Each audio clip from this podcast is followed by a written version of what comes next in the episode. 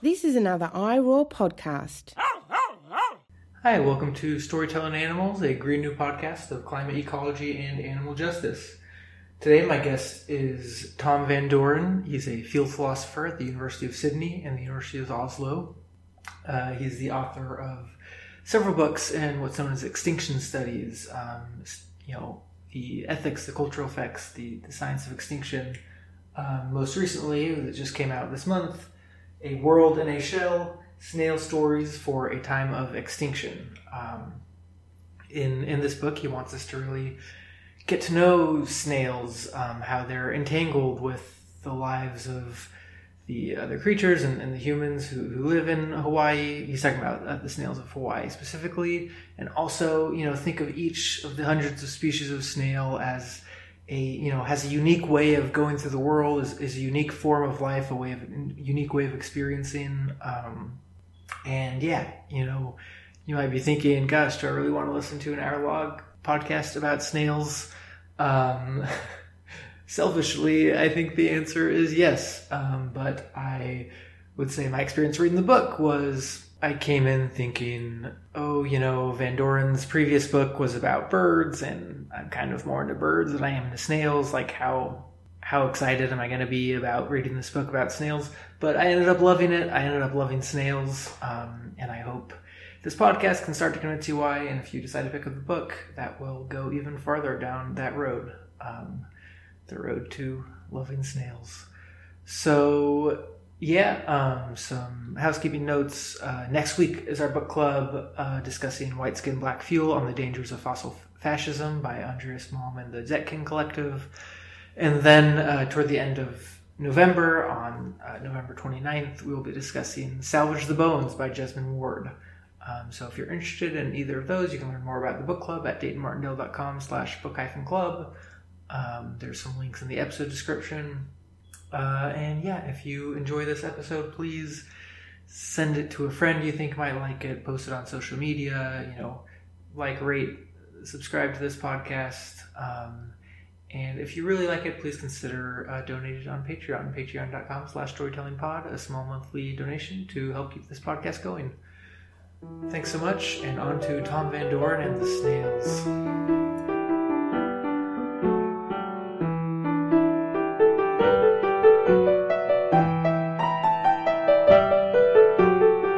Here with Thom van Dooren, the author of A World in a Shell Snail Stories for a Time of Extinction.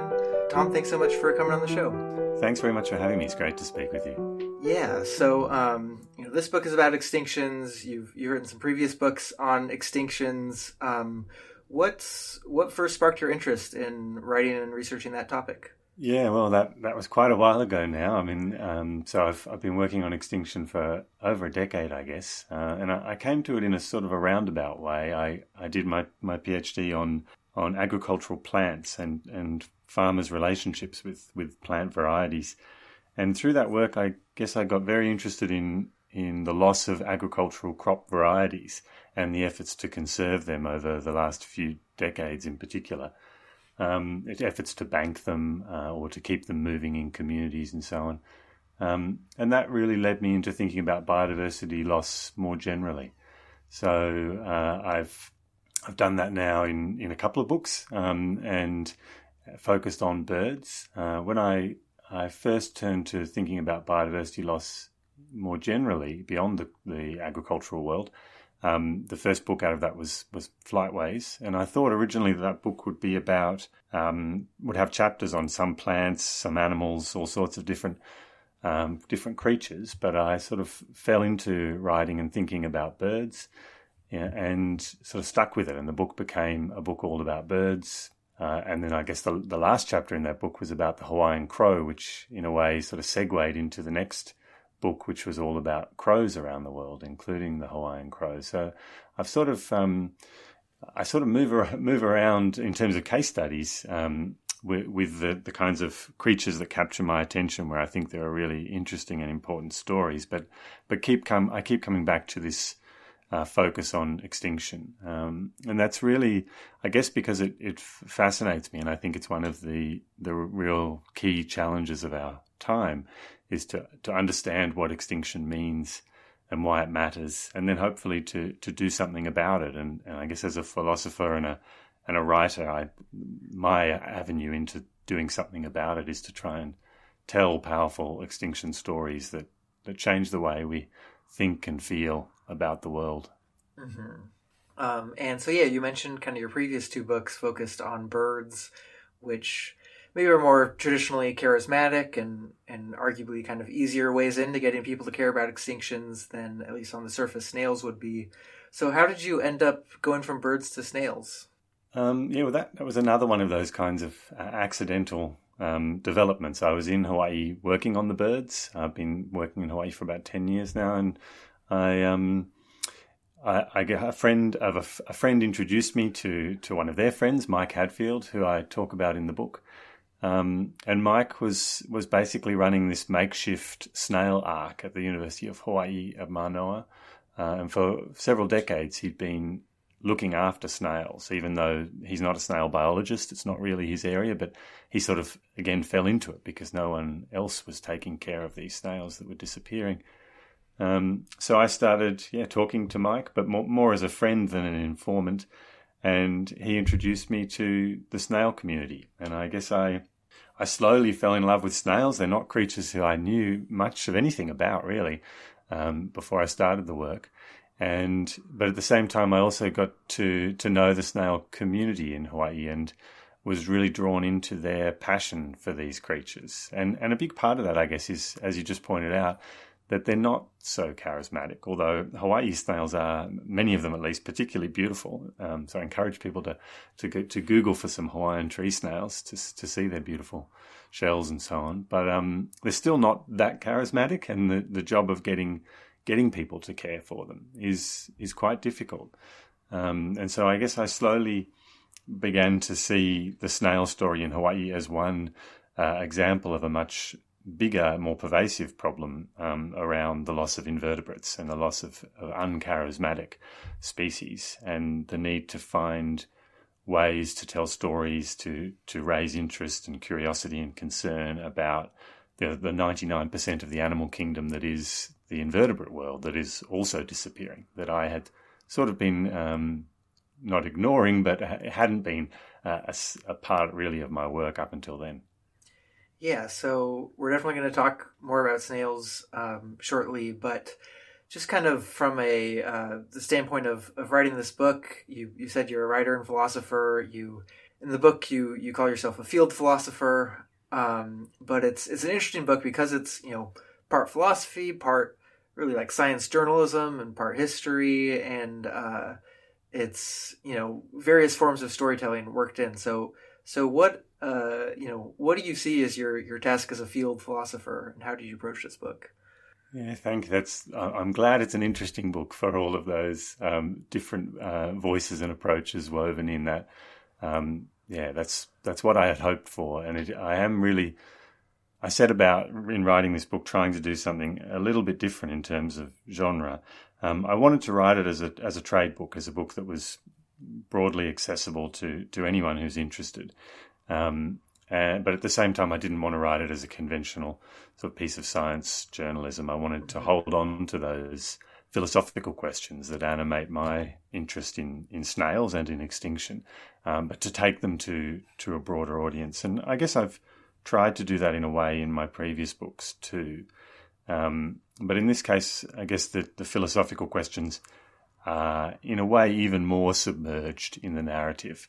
They're not they're definitely not gone, um, but they're not you know accompanied by a whole lot of footnotes and, and citations or, or, dense philosophical uh, discussion. They're they're sort of there in the storytelling, and that's something I've been working on, uh, as I said in previous books, but it's a little bit more submerged still in, in the snail book, and so it's an it's an effort to tell this story, tell this history um, uh, of the disappearance of Hawaii snails, but but even earlier than that, of how all of these snails got to Hawaii, um, and and to cultivate in the reader a kind a sense of appreciation, curiosity, and concern, um, but at the same time to to raise these kinds of questions about how we know the world, our place in the world, or places, uh, our obligations to to one another.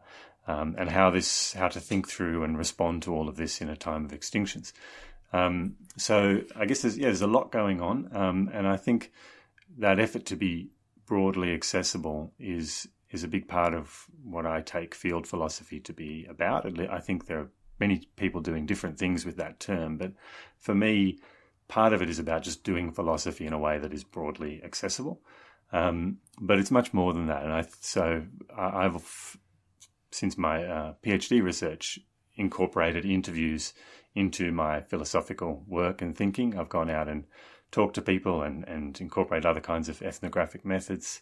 And that's really about doing philosophy in the world with others. It's about taking your questions to others. It's about being interested in others and what they have, other people, whether they're scientists or hunters or indigenous peoples, what, what they have to offer as sort of really meaningful uh, philosophical interventions and trying to think with them. And that's something that, of course, anthropologists and others have always done, uh, but mm-hmm. or done for a very long time at least. But philosophers not so much. Um, so that's part of it. And so taking our questions out into the world, um, and, in doing that, I guess that there is a definitely an ethical charge to that effort to think with others, as Isabel Stengers puts it, I think.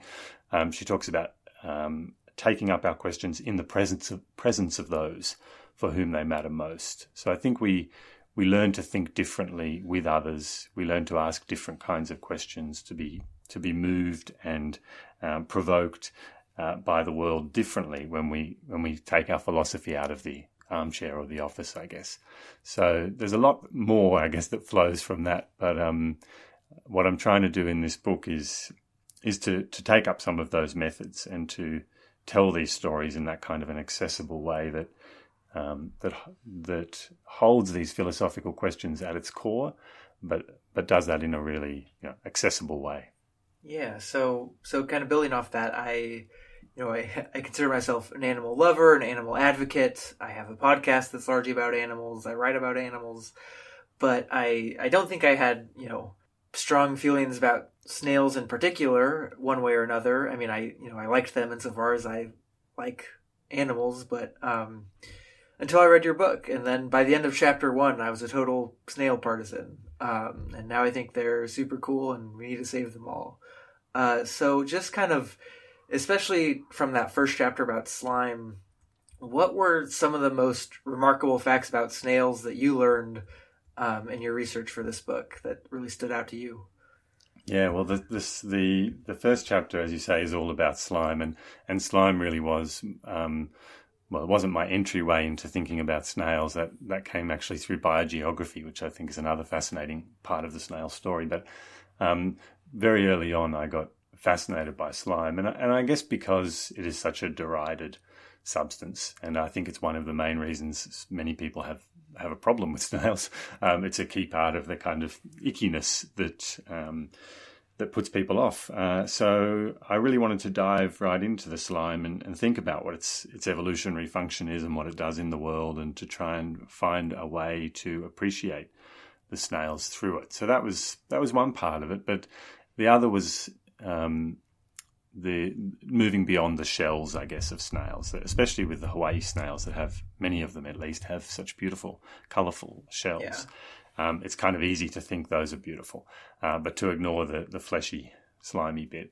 Um, but what happens when we do that, I think, is you know we, we very easily segue into collecting snail shells, uh, which is not, in my view, a very good way of coming to appreciate snails. Um, and what we get to what we gloss over really quickly is is these living beings that actually uh, inhabit a world, sense and perceive a world, um, move through the world, um, and actually are up to all sorts of really fascinating things. So that first chapter is really an effort to do exactly what it sounds like it did for you, which is wonderful to hear, um, to really get people to appreciate that snails are um, are these beings that inhabit their own kind of miniature, fascinating worlds. Uh, and so through the slime, we we uh, look at some of the work on snail cognition and behavior that's going on around the world, um, looking at how snails navigate, how they they um, are able to read the slime trails of others to pick up all sorts of interesting information about other snails and Um, so how this the slime contributes to uh, a, a thick social uh, and spatial sense of the world. Um, and so we also consider some of the, the work on snail chemoreception and how snails um, smell, taste the world around them, how their their um, perceptual apparatus work uh, differently to, to most humans with our, our vision centered focus on the world. Um, so they're inhabiting, yeah, very different Umwelten in the in um, von Uexküll's terms, uh, and yet that they are these sort of fascinating worlds that that include, and this was a bit of a shock to me too, but that include the fact that snails are um, are social creatures in some sort of way. They they deliberately hang out together when they're estivating, sealed up in their shells. That they experience uh, overcrowding, uh, but also social isolation in ways that are uh, that impact on their ability to form memory, on their their metabolic functioning, like their development to their ability to develop and grow their shells. So they are tuned into a social world in a way that is, I'm sure, vastly different to the way that most humans are, are tuned into a social world. And yet there is there is something called snail sociality. Um, and, and I think just beginning to have a, a sense of those things, even though um, we can't understand them and inhabit them uh, in any full sense, but we can begin to to uh, have some sort of a sense uh, of the thickness of snail worlds that it exceeds the kind of ick factor, um, and I think that is a pathway into a, a different kind of appreciation. Mm-hmm. Yeah, you.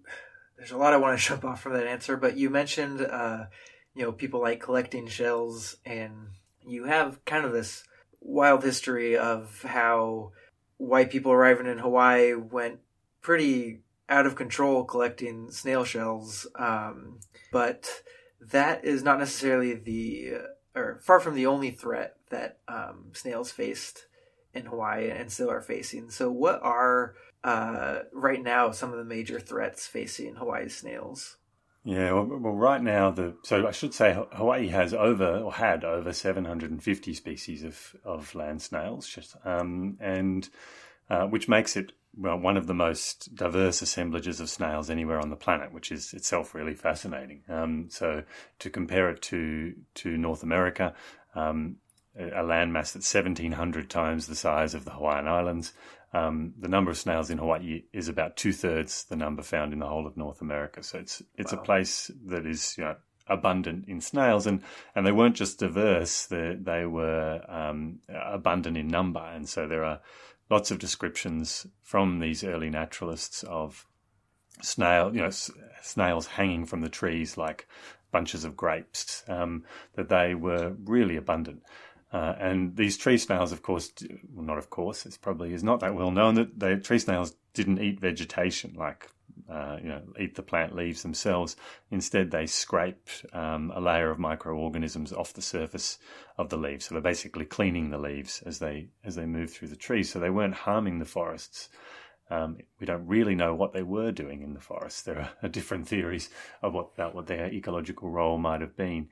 Um, but so those these abundant snails were were up in the trees cleaning them, and they were also down in the soils recycling dead leaf matter, um, which was really important in Hawaii before the arrival of earthworms uh, uh, um, relatively recently.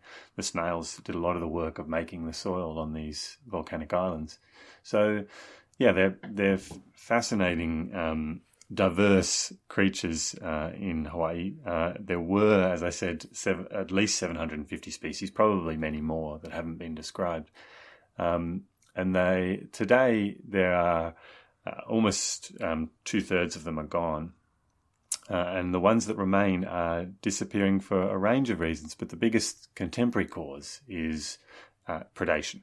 So, especially another snail, the rosy wolf snail, the Euglandina rosea, that's been uh, brought into the islands uh, deliberately to try and control uh, another snail that was brought into the islands, the giant African snail, which some people felt was a pest. Um, so, this predatory snail was brought in to try and um, consume these these giant African snails. It it didn't. Instead, it ate the, the native species. And what I um, sorry, what I want to bring out there that one of the I don't know most infuriating parts of the book is that when they brought in this wolf snail, no one like checked whether it would prey on the native snails or yeah. you know have any negative impacts or even really, really seem to be thinking about it. They just said, "Oh well, we caused this one problem with an introduced snail. What if we introduce a different snail to solve it?" And I don't know. It's just such frustrating thinking. It is, yeah, and it's uh, and yet it was surprisingly common. Um, uh, efforts for around efforts for biocontrol in the yeah in the 30s, 40s, 50s, and, and still today in some cases, um, really not enough thought went into to this, and I and I think there's something really in that, and uh, well, there's many things in it, but one of the things that's in it in this case is that people, the people making those decisions in Hawaii, um, the territory was a, at this stage Hawaii was a territory of the U.S., so it was the territorial government. Um, just really, I think, didn't care uh, about the the local snails.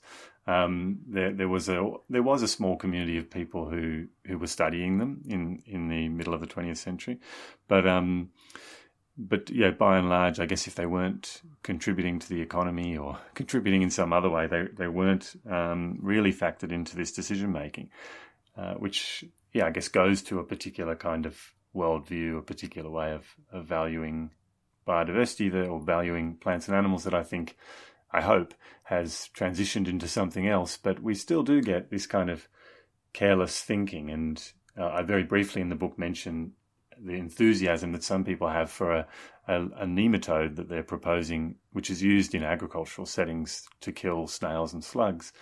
Um, and so there's now been a proposal that it might be introduced to Hawaii to control the rosy wolf snail.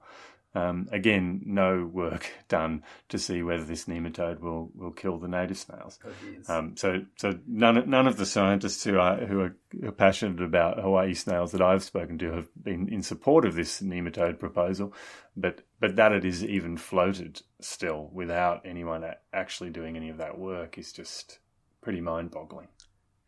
Mm-hmm. Um, but I sorry I um, I digress. I mentioned the the um, the predators as as a main cause of of extinction today, the rosy wolf snail, but others, including the rats and chameleons that have arrived in the islands, also eat snails.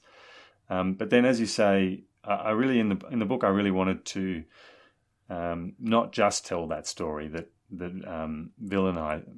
What's my word here? That um, turns into a villain. Um, the those introduced species, which I think is what we we very often do with with predators of endangered species, especially where they're relatively recently arrived in a place.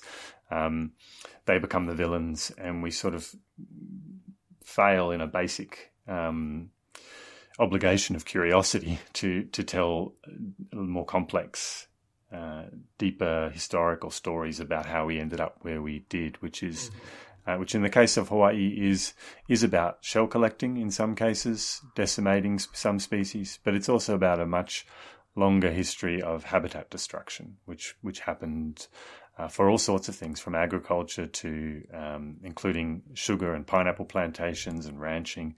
Um, in Hawaii, the military uh, um, control an awful lot of land, especially on Oahu, and and they continue to blow up and destroy snail habitat in different places. Um, so it's a it's a, a complex set of, of, factors that are involved historically and still you know impacting today in some ways.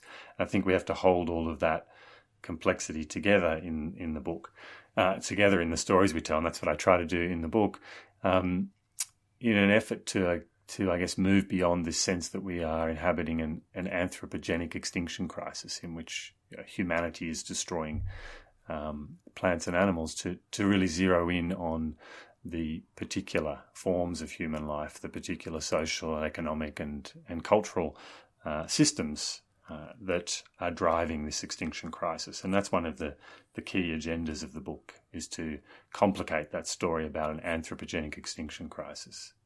Mm-hmm. So, you know, you mentioned that a lot of the people working in the mid-century who were especially, you know, agricultural interests who wanted the rosy wolf snail there to help control so-called pests didn't necessarily care about the native snails. Um, I think a, a maybe natural question is is why should we? And there are a bunch of different angles um, we could take. You know, we could care because we care about individual snails and their cognition in their world. We could care because of you know some ecological role they have, which although you mentioned that we aren't totally sure what exactly that is. Um, but I'm I'm curious as you know there are if there are hundreds of snail species, why why should we care about a snail species? And I know there's a million answers, and that's what the whole book is about. But what are what if you someone asked you that on the street? Where would you start? Yeah, well, I, I, would be very bad at giving a, sim, a simple answer on the street, I think, but I'll, I'll do my best. Um, well, I can yeah, break I, it down too. If you mentioned the, the term umwelten earlier, um, mm. and kind of which is sort of the experience perceptual world of that a given animal has or a given creature has, and what uh, you know, thinking of species as a form of life, what what is what does that mean? Yeah. Um, that I mean that that's been a big part of my thinking since since Flightways, where I tried to think about the about species as forms of life moving through evolutionary time, and and tried to make an argument there about the uh, importance of of recognizing and holding on to those those ways of being in the world um, as emerge as emerging and evolving projects that we have an obligation to. Um, and I, I think I, I, definitely am taking up that thread in this book too. Um, and chapter two is sort of in conversation with chapter one of Flightways and chapter two of the Snail Book. And I, although I don't make that explicit, it's it was really my effort to to rethink the way I'd been thinking about Flightways uh, in the ways that I was forced, I guess, or prompted to by the snail situation. Um, I can say more about that. I should say more about that, but I, but I'm drifting away from your questions. So I guess the the um, argument for why we should care about snails in this in this book is, as you say, really multifaceted, and um, I have always resisted this uh, dualism, I guess, between uh, that, that's often thrown around in environmental philosophy between intrinsic and instrumental value, and that we ought to you know to come down firmly on one side of that divide and and value. Uh, or have ethical obligations to other species on the basis of either intrinsic or instrumental um, values. Uh, I really want to multiply values and, and, and multiply and, the ways in which we sorry just to sort of appreciate yeah break down those two terms. Intrinsic would be the snail has value regardless of whether humans can use them, and instrumental would be they have value for their use to humans and other creatures. Is that more Precisely, or less right? Thank you. Mm-hmm. Sorry, I, I drift off into the, into jargon only very occasionally, and, and not in the book very no, I, I, um, you don't use those terms in the book. Yeah, I don't think. I don't. No, this is the, this is sort of the trouble with with doing the kind of field philosophy we're talking about. I'm I'm having a lot of these conversations, but they're just in my head. I, I keep them out of the book, and so then unfortunately, when when people start to ask me questions like this, I um, I get to to make some of that thinking visible, um, which which sometimes I you know is is submerged even from myself or things that I have you know I spend a lot of time puzzling through these questions, but but it doesn't make it into the book, and so I very quickly forget the long process of thinking that brought me there. Um, so it's lovely to talk about the book, but I'll. Yeah, uh, no, I'd love and, for you to make it. some of that thinking visible too. You know. Um, so so yeah, really, I I want to um, say that the snails matter in a whole range of, of different ways, and and I I definitely want to hold on to this sense that they have intrinsic value. They matter in and of themselves, irrespective of, you know, who else they might be good for. And that's really what's going on in chapter one that we've already talked about the the argument about the life worlds, the umwelten of the snails, and uh, and coming to appreciate that these are, you know, remarkable creatures who have a, a right in some sense. Not that I like the rights discourse, but have a, you know, that we have an obligation to hold open space for in the world. Um, but then from chapter one onwards, the the rest of the book is is really trying to draw out different ways in which their disappearance matters. And so, yes, yeah, some of them are slowing down with these questions of the ecological roles that they might have. Um, chapter two really is is trying to think about um, their value as part of a kind of evolutionary assemblage, um, and what that might mean, and how that might make demands on us. Um, the chapter on on the military uh, is really thinking about snails as allies in the in the struggle for livable worlds. That that that they might actually be uh, important allies in, in helping us to fight against militarism and to hold open room for for um, cultural diversities as well as uh, the protection of environment. So each of the chapters, in a different way, actually has a sort of uh, is trying to draw out a different mattering, if you like, a different um, hmm. a different thing that's lost or threatened by the disappearance of snails. And this is really grounded in what Debbie Ro- Debbie Ro- Debbie Bird Rose, who I worked with a lot earlier in my career until she passed away. Um, we we once called the entangled significance of extinction. Um, that was an effort to to flesh out all of these, or not all, we can't do that, but to flesh out the multiple ways in which um, extinction matters and ripples out into the world to impact on lives and landscapes, while also holding on to that core commitment to um, to the what we've been talking about is the intrinsic value of the species. So holding all of that together is, is, is what we meant by the entangled significance of extinction. And so this book is an effort to do that um, in a kind of slowed down way, I guess, um, across multiple chapters. Well, snails can relate to being slowed down, but yeah, you you talk about snails as not a member but a participant in the species and, and kind of a species as a, a process or even a, a project of its members rather than a static thing. And yeah, uh, maybe, you know, you mentioned that chapters in conversation with Flightways. It, it might be a lot to ask you to explain two different books in this podcast instead of just one, but how uh, how has your your thinking on that? How did it change by confronting snails, or how did it develop? Um, and yeah, how did that conversation yeah. play out? Yeah, well, in, yeah, back in, in chapter one of Flightways was about uh, it was also in the Hawaiian Islands, actually in the in the Kupuna Islands or the Northwest Hawaiian Islands, um, where the albatross live.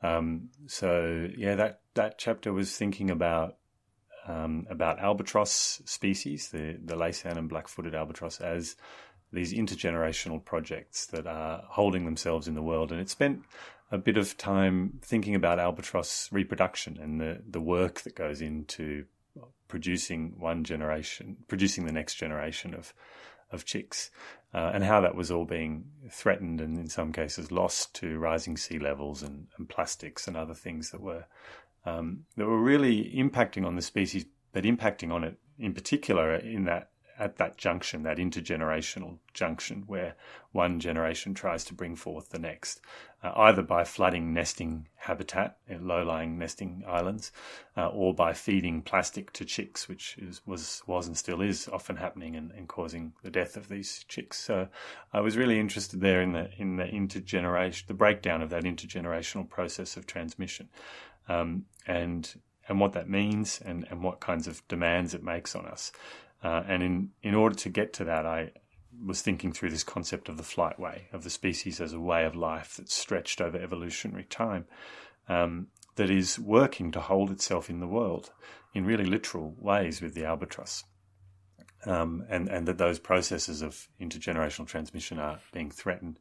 Um, not that doesn't all work so neatly with the snails. I think it I think it does work in some way, but um, I think it probably works for all species, even though the the work that goes into holding bringing the next generation forth is not as you know, obvious um, as it is with the albatross for um, for many other species. But when I came to thinking about snails, uh, I was really struck by well, firstly the difficulty I had thinking about individual species, that there are over 750 species that I was trying to reckon with, and I had having a lot of trouble ho- holding some of those differences in my head. And, and the taxonomy is also often still being revised in some cases. So we're dealing sort of straight away, I think, with an assemblage um, of species. And, and this is the case for invertebrate conservation more generally. It's, it's often conservation done in bulk uh, rather than thinking about single species like the Laysan albatross. Um, mm-hmm. And so we need to start to think quite differently straight away, I think, about uh, what's going on here. And so with, with the snails, I got very interested early on in their biogeography, how they all got to Hawaii. Um, and I started to think about rather than thinking of it as sort of a singular flight way through evolutionary time, as I had been with the albatross, I started to think about it as a, a network of multiple species um, that is spread out across the Pacific Ocean when we start to think about uh, how all these snails moved to Hawaii and the other islands where you know, the ancestral species of some of them are found, um, and and how after they arrived in Hawaii they began to diversify, and that's a, a story that's a, a, lot to do with the landscape of Hawaii and the ideal conditions that it provides for speciation.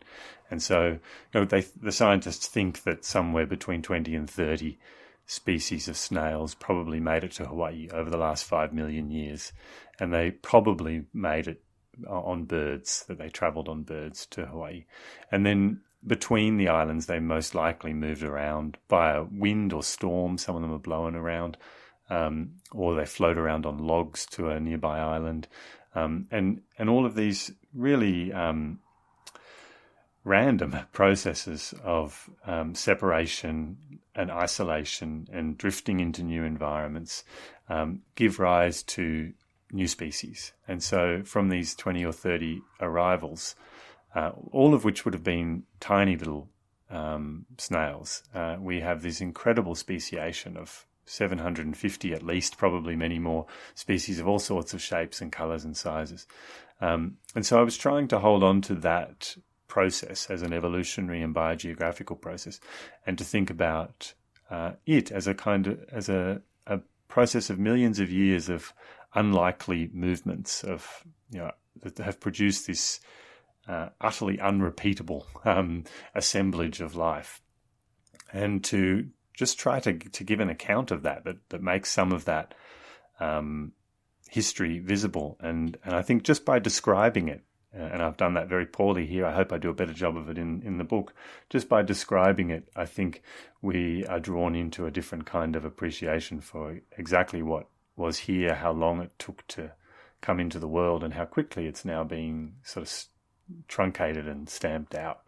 Um, so again, it's an it's an effort to to think about what uh, demands might be made on us by this long evolutionary history, um, but it's a it, there isn't the sort of singular flightway that I guess preoccupied me in, in flightways.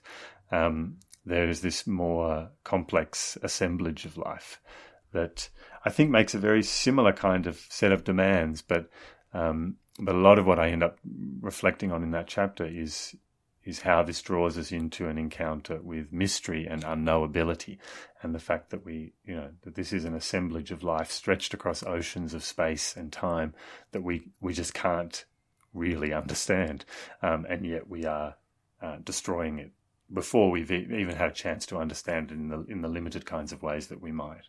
Mm-hmm. Um, yeah, and I guess another um, another way in which these species matter is the way in which they interact with you know the the humans of Hawaii and in particular the indigenous peoples there. Like how do snails feature in native Hawaiian stories? Yeah well they um they feature in a lot of ways and this was of, of course another one of the things I really wanted to capture in the book and um I didn't I didn't want to tell Kanaka Maoli native Hawaiian stories uh, snail stories. I don't. I didn't think that was my place. I I, I mention um, some of them, and I try to give a sense of, I guess, the really key.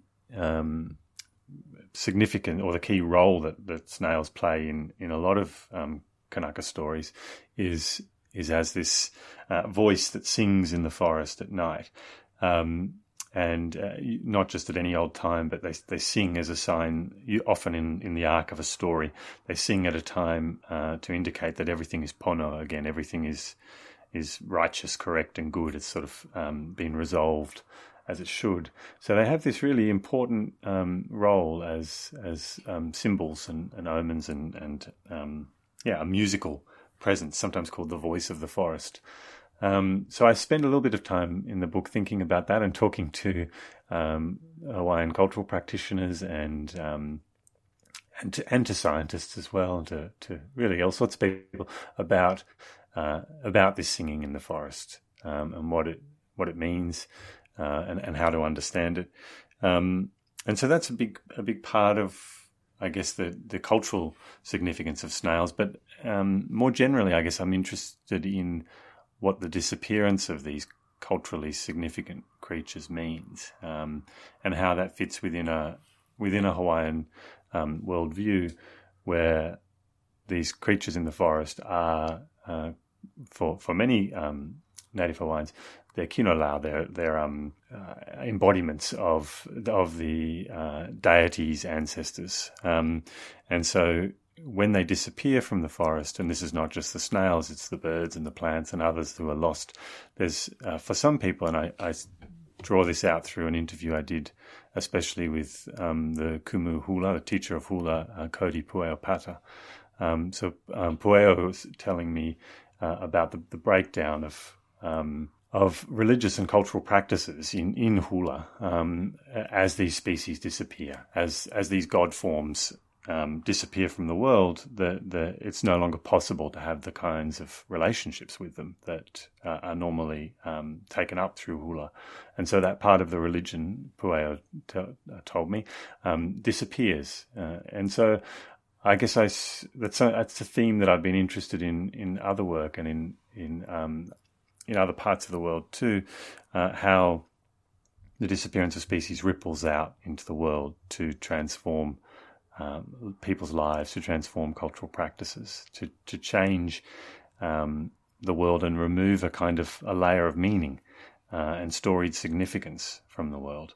So I wanted to to draw all of that out in the book, but I didn't want the the discussion of um, Kanaka Maoli relations with snails to be limited to to those um, more traditional cultural relationships. And so I, I had an, I have another chapter in the book that I've already mentioned that's about um, the U.S. military, and that's really about this this valley, uh, Makua Valley, on in the Waianae coast of Oahu, um, where a, a, group, a Kanaka group called Malama Makua, which means Malama means to care.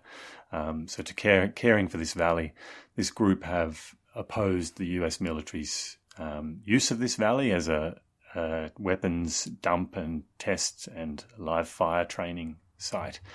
Um, and they have, um, uh, in some ways, used the snails as a kind of ally in those struggles against the military. So that chapter is really trying to think about the shifting cultural significance of snails and other plants and animals. And, and one of the contemporary forms of cultural significance that I think the snails are having in somewhere like Makua Valley is as, as an ally for in struggles for uh, the protection of the of land and culture. And I think that's an important element of the of the snail story too in Hawaii. Yeah, maybe uh, you know we've we've been talking about a lot of things we are losing and things that are disappearing. Um, but how how is that alliance doing? What are uh, what are some of the efforts being made um, to protect snails in Hawaii? Yeah, well, I mean, there there are those efforts to conserve habitat and landscapes more generally, like in um, Makua Valley. It's probably too late for Makua Valley, really. Um, there, there's still some, some trees around the, the ridge lines and things, but um, the valley is pretty destroyed by a lot of uh, decades of fires and so on. Um, but there are other efforts to conserve um, forest habitat in other parts uh, of the islands that are vitally important.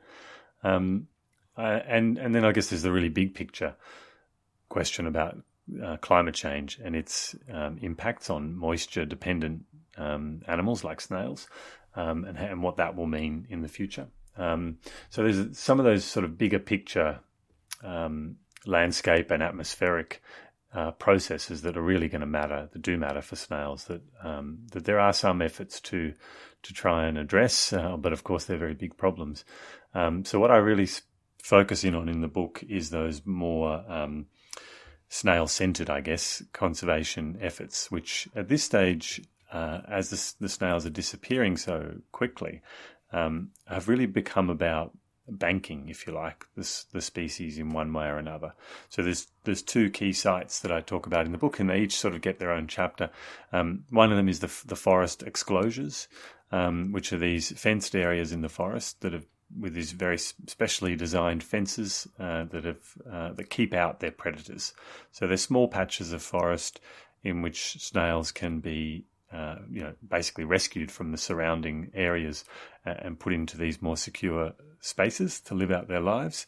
Um, and then in, that's sort of discussed mostly in the first chapter of the book, and then in the last chapter of the book, we go to the the what's usually called the lab, um, but I call I think about it as an ark um, in the book, um, which is a uh, basically a, a trailer um, that is full of these environmental chambers that are like refrigerators, basically where snails are kept uh, in an environment in small containers that replicate their um, the moisture and temperature conditions that they would normally have experienced.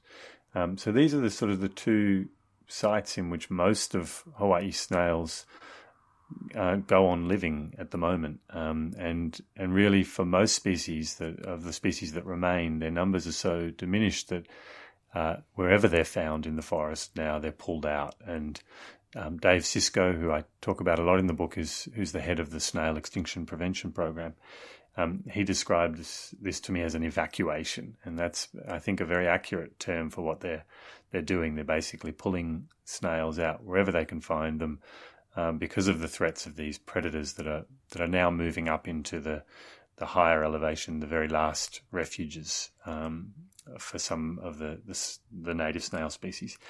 Um, so that's really the the form that most of the conservation energy is um, being directed in, in in Hawaii for snails at the moment. It's it's really about pulling them out of the forest and trying to get them established in these um, secure facilities.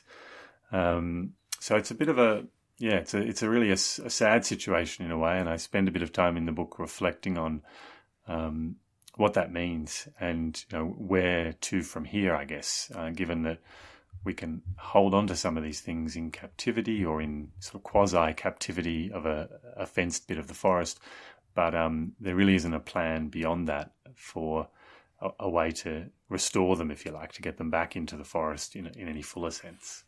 Mm-hmm.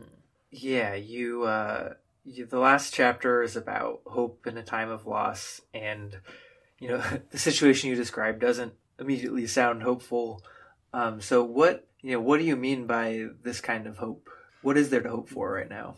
Yeah, well, that that last chapter is sort of a me, me trying to come to terms with the, the story I've been telling in the book, um, and and figure out what to make of it all. Um, and I, I guess it came about that way because I got drawn into the snails, into the snail community as I described, and and into to really caring about these these creatures and their future before I quite realised how bad it was. Um, and I was sort of writing this book and then uh, trying to understand what comes next for these snails. Um, but then I guess the philosopher in me wanted to know what does responsible care look like in this kind of a situation. So, um, yeah, if if the snails can't be restored to the forest, and, at this stage there isn't, uh, nobody knows how how all of those predators, especially the rosy wolf snail, might ever be um, removed from the forest. What that would look like, and of course that would come with its own violence and killing of, of these introduced species. Um, but even if it could be done, um, well, if it could be done, I think people would jump at it by and large, and um, but but nobody knows how to do it. Uh, and so until that can happen, really all we can do is hold on to the snails and hope something changes. Um, so part of me was was trying to understand uh, what, yeah, what, um, whether this is the right thing to be doing. Um, should we just keep um, banking these species. some of them have been, some of these species have been living um, primarily or only in captivity for decades. Um, how long does this go on for? Um, we don't really know what it means for a snail, whether it's you know they, whether they're living flourishing lives. I think that's a, a difficult but important question to be asking. Um, and so that chapter is really trying to to grapple with a kind of hopelessness, maybe, about the restoration of this species, um, but also to describe the really intimate care that goes on in this laboratory space that I've mentioned, um, where these where people day in day out are, are cleaning snail containers and, and you know washing snails under microscopes with pipettes to keep mites off them and um, and really trying to keep them alive, but for a very uncertain future. And I think that really is the situation that a lot of species are in today when we're honest about it. A lot of um, ex situ, out of the environment, uh, out of the natural environment conservation, whether it's in a zoo or a captive breeding facility. Um, a lot of those species will not get back into the world in a meaningful way. Um, with reintroduction programs for a lot of species, most species fail. And so I think, um, and, and, with the snails, you know, we, we, as in the, when I was in the middle of writing the book in the beginning of 2019, um, Achatinella apexfulva, one of these snail species that had been living only in the, in the laboratory for uh, over a decade, uh, the last individual of that species died and the species went extinct. So it was a very tangible example of, of a species that you know that didn't make it back out into the world. Uh, and there will be others for whatever reasons as time goes on. Um, so it's it's not a um, it's not a hypothetical when it comes to some species, but it, but and we just don't know how many of these species might ever get back out into the forest. So sorry, that's a a, a very long um, explanation for the or summary of the situation that I was trying to think through, and I guess where I arrived at is is trying to still make a, an argument for hope in this context. Um, and hope and care and and the kind of mournful hope I call it that I'm arguing for in this final chapter is is really about learning to hold on to both grief and hope. Um, and seeing them not as diametrically opposed, but really as processes that infuse one another. Um, and arguing that the, the best forms of um, that what that mournful hope might be is is really about cultivating the best forms of relationship that are still available to us. Um, so you know, it's going to be very far from perfect, and yet there is, you know, there are still better and worse possibilities here. And so the work of of working through what they are and uh, working towards the the better um, is, I think, you know, something to still be very hopeful about. Um, and I'm, I guess, I'm riffing off Wendell Berry a little bit in that in that discussion and uh, and thinking in thinking about um, a hope that's not really about success in any kind of utopian sense, but that is about you know, cultivating the best possibilities still available. And I talk about that in particular uh, in the context of not only the work of care that's going on in the lab, but also the work that people like I might do of of telling these stories and bearing witness as part of that um, effort to be faithful uh, at this uh, to others to to to do that work of mournful hope at the edge of extinction. Mm-hmm.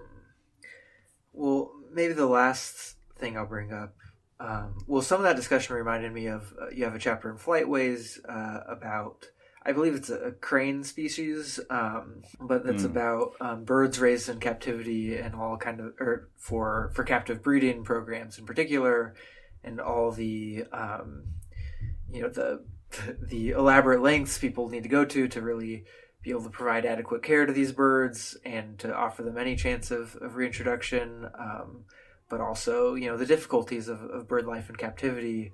And you mentioned the question of is a snail flourishing in in the ark, um, and you know even if maybe the snail is is unlikely to flourish in, in the in the wild, given the rosy wolf snail. There's this question that you know, you raise a couple points of where snails that are reintroduced from captivity might not have all the skills of a snail raised in the wild or might have slightly different capabilities and i think i what i want to get at here is that there's so much we don't know about the mind of a snail what's best for a snail um, how you know you bring up we don't know how the snails got here or got to hawaii. We have good theories but we don't know how. We don't know how many types of snails first arrived in hawaii we don't know why the snails do certain behaviors some some wander and just seemingly pick a direction and go with seemingly no end goal. And one of the other unknowns you brought up earlier, that the, toward the beginning of this discussion, was we have decent numbers on on what mammal and bird species are are endangered or or extinct um, or threatened, but we don't at all have decent numbers or statistics on invertebrates, including snails, including insects, and, and so on. Um, so you know, you can pick one thread from all those or, or pick them all, but but just this this idea that there are many unknowns and, and myster- mysteries pop up throughout your book that I noticed, and kind of how how philosophically, uh, ethically, scientifically do we navigate through a situation with so many unknowns? Yeah, that's lovely that you, you picked up on that. That because that is something that that really struck me early on in in writing the book. That uh, just how much more shaky a lot of the ground I was uh, finding myself on was than when I had been working with birds. Um, and that happens you know, again and again throughout the book, as you say, and you've given many of those great examples. Um, the the taxonomy one is one that really really struck me that we haven't talked about really yet, um, and that is that yeah, the, the profound uncertainty about how many species of, of snails there are in the world um, or are in Hawaii, um, let alone the conservation status of each. Best estimates are that sort of about 80% of um, of the world's invertebrates haven't even been described by science, uh, let alone you know, evaluated for their conservation status. And so one of the the, the big um, well, it's a big theme in in um, chapter four, but um, in a way informing the whole book is this notion of an unknown extinction crisis, um, and thinking about what it means to be losing species that we don't even know are here. And of course, the the the science of taxonomy is not the only way that we we know species are here. There are other knowledge systems and other ways of categorizing the world, but I think it's even within this kind of scientific paradigm, a scientific practice of taxonomy, um, you know, for every species that we have a name for, even um, that we can describe in some some you know often very limited way, uh, roughly another four are probably disappearing that you know, have never even been described by science. I think that's. Mm-hmm um, really deeply disturbing. Um, that that we, I think, what it says is that we we really don't have a handle on. Uh, even as even an epistemological handle, let alone a kind of practical conservation handle, on uh, on the extinction crisis. We we are it is so far beyond the sphere of our reckoning um, that that we we can't make any meaningful sense of it. Um, and so the, yeah, that that is another space, I guess, of unknow unknowability, or at least um, uh, unknownness at the moment um, that I am, am grappling with in the book that um, that was very different for me as somebody who had, had been working primarily on birds in the past. Um, so yeah, and, and, it comes up again and again in the book, and I guess it it really does just reflect a very different level of investment and interest um, and concern for snails as compared to some other parts of our world. Um, and and that is one important thread of the story. Um, but then I guess I'm also trying to do something different with with the mystery and unknowability, and that's to make an argument for it, um, for it as a, sort of a, a, precious thing to be held on to, uh, not because I want to celebrate ignorance, um, uh, but because it's it's about a kind of hum- humility, a kind of acceptance of ourselves as creatures in a world. And here I'm thinking with, with Debbie Rose. I think this is in chapter one or two of the book. Uh, thinking with Debbie Bird Rose, who's drawing on Gregory Bateson, um, thinking about what it means to be you know, an inhabitant of a system, to live within a system, um, rather than to be outside studying it from above. Um, and that is to necessarily be the kind of creature who, you know, for whom the world reveals itself differently. Um, and there are many multiple different kinds of ways in which it can reveal itself. Uh, and so holding on to that mystery is about uh, also holding on to a sense of ourselves as inhabitants of, of the world with these other creatures in relationships with them. Um, and, and any sort of, as Bateson argued, any healthy functioning system um, is complex and, and must be have its spaces of mystery and unknowability. So I'm also advocating, uh, in some sense, for this, while also uh, pointing out the, the dangers and limitations of this lack of concern and regard for snails and other invertebrates.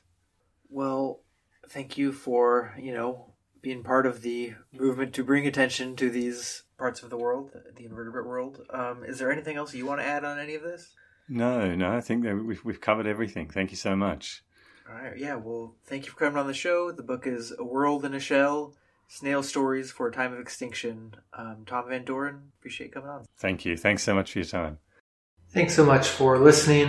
Um, if you made it this far, I hope you consider uh, signing up for my free weekly newsletter, um, where you'll get updates about future episodes, um, as well as uh, making that small monthly donation on Patreon uh, to you know help keep this podcast going. The links for those are in the episode description. Um, subscribing on Patreon comes with perks such as early access to episodes, at certain tiers membership in the book club. You can uh, submit questions for for authors and stuff like that. So hope you consider that. But either way, hope you have a great day.